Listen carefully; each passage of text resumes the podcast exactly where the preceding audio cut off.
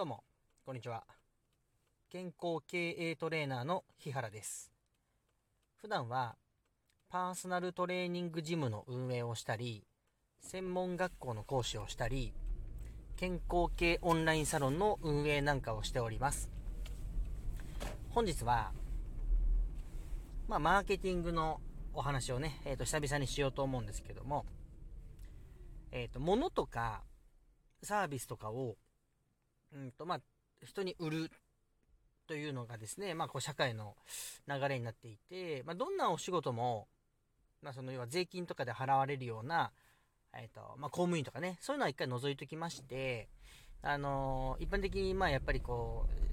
う、まあ、も、物とかサービスとかを売ってお金を対価としていただいて、というのが、まあ、世の中の流れですが、うんと、要は、その物とかサービスを売る上で、どういう商品価値を持って、えー作っていくべきかというお話をさせていただきます。あのーまあ、私はですね、えっ、と、パーソナルトレーナーというのを、えっ、と、本業で、えやらせていただいておりまして、うんと、まあ、趣味でね、今ちょっとそれ別にあのビジネス化しようとかその全く考えてないんですけども、えっと、DTM って言って、デスクトップミュージック、要は、えーパソコン上で打ち込みの音楽を作るとか、えっと、あとはまあ別に上手い下手ってのは置いといて、えっと、ビートボックスとか、うんと、ギターなんかを、えっと、まあ趣味程度ですけども、まあできると。で、まあ例えばそれも一つのものとして、例えば、えっと CD を焼くとか、うんと、オンライン上でダウンロードの音楽として販売するとか、まあそれも物を売るという一つですよね。さらに、えっ、と、僕が携わっているいろんな仕事を分析してみていくと、えっ、と、運営しているパーソナルトレーニングジムなんかでも、えーパーソナルトレーニングというサービスを販売してたりとか、えっ、と、整体とか、ストレッチとかそういうものの、えサービスを販売していたりとか、えっ、と、さらに言えば、そのジムの、えっ、と、オリジナルのシャツ、T シャツですね。まあ、これは物ですね。を、えっ、と、お客様向けに販売してたりとか、えーということをしています。まあ、言ってしまえばアパレルみたいなもんですよね。で、えっ、と、まあ、いろんなものを、えっ、と、お仕事としていると。あもっと言うと、そうですね、えっ、と、コンサルティングなんていうのもしてたりとか、うんと、動画編集、動画投稿も、えっ、と、やってましたし、うんと、昔はお笑い芸人とか、アクション俳優とか、本当に様々なことをやってました。で、結果的に何を言いたいかというと、でそういうものとかサービスとかっていうのを、まあ、やっぱり売っていかないと飯が食えないわけですね。これはあの多分普通の社会人もそうですし、えっと、業務委託という人もそうですし、個人事業主もそうですし、えー社長も、うん、バイトも、全部、末端を見ていけば、絶対何かしら売ったりしてるはずなんですね。まあもちろんそこから税金引かれてね、あのー公務員とかってお金支払われたりします。まあそれはちょっとまた別の話ですが、まあとにかく基本的には何かしらを作ったりとか、えっ、と、形作って売っていくというところでお金をもらうと。で、当たり前なんですが、うんと、まあ散々僕このラジオでもお話ししているんですけども、あの、マーケティング、まあ、要は作ったものとかサービスをどうやって届けるべきかというお話に、えー焦点を当てたような内容を、まあ、いくつか投稿してたりするんですね。えーですが、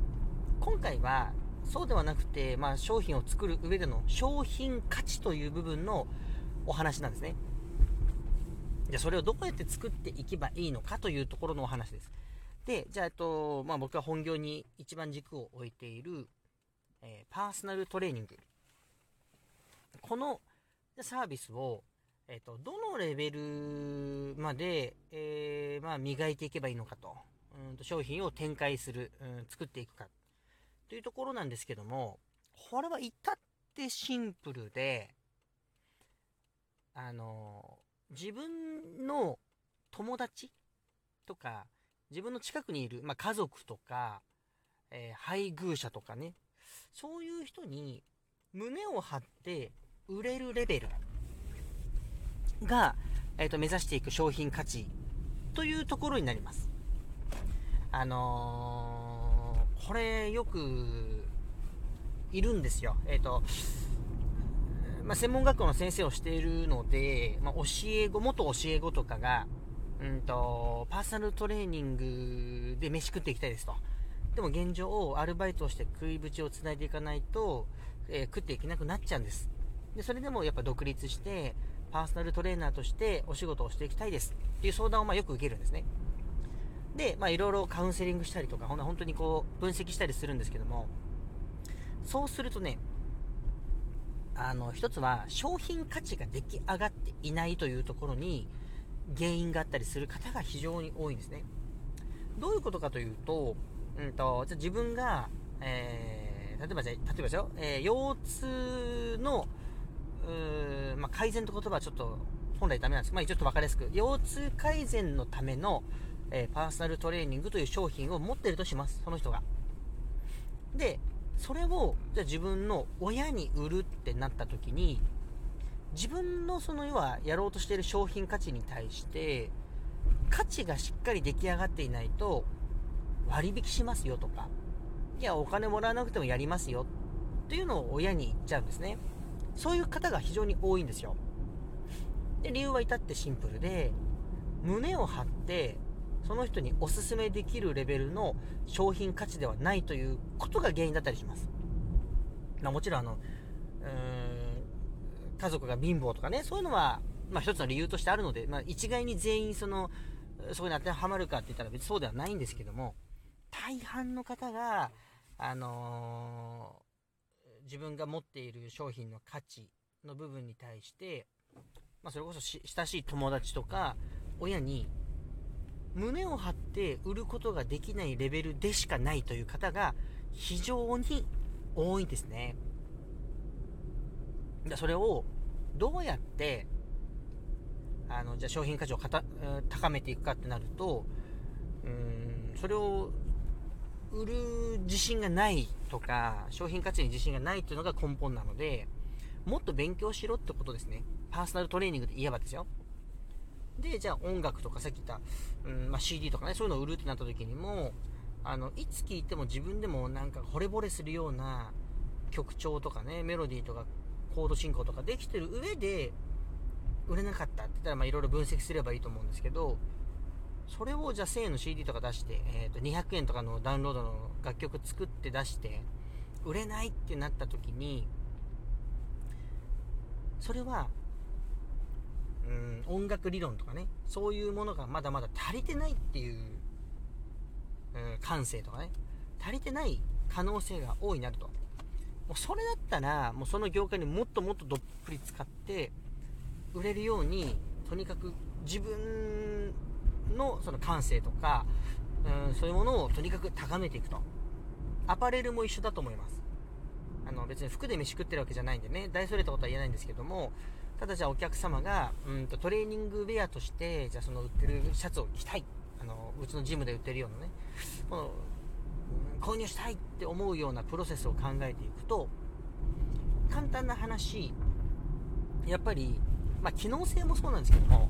着てて恥ずかしくないかどうかっていうのは最低ラインクリアしとかないといけないと。変なロゴとか入れちゃうと、あんま着れないっていう方がいたりするんですね。で、パッと見て、あ、これ買いたいって思うようなものっていうのは、やっぱり、うんと、服の色であったりとか、そういうのが大事なんです。えっ、ー、と、まあ、いいか悪いかをといて、僕のジムの、えっ、ー、と、ロゴっていうのがあるんです。正式のロゴがあるんですけども、それを、まあ、どこのジムで着ても、なんとなくおしゃれに見えるように、うん、ダンベルのロゴを使ってます。あの、うちのジムのロゴって全然違うんです。それをトレーニング中に他の人にも見せれるように、ダンベルを使ってます。まあ、ダンベルを使っておけばね、あのー、トレーニングする人に関しては全然恥ずかしくないはずなんですね。だそういう、えっ、ー、と、売り方っていうのをしていると。まあ、いろいろ試行錯誤した結果ですね。で、それを、じゃあ、えっ、ー、と、例えば親戚が、友達が、親が、えトレーニングしてる人だったら、それを売れるかどうかっていうところが大事というお話ですね。ぜひ、商品価値、え高めていきましょう。はい。では、本日はこの辺で失礼いたします。では、バイバイ。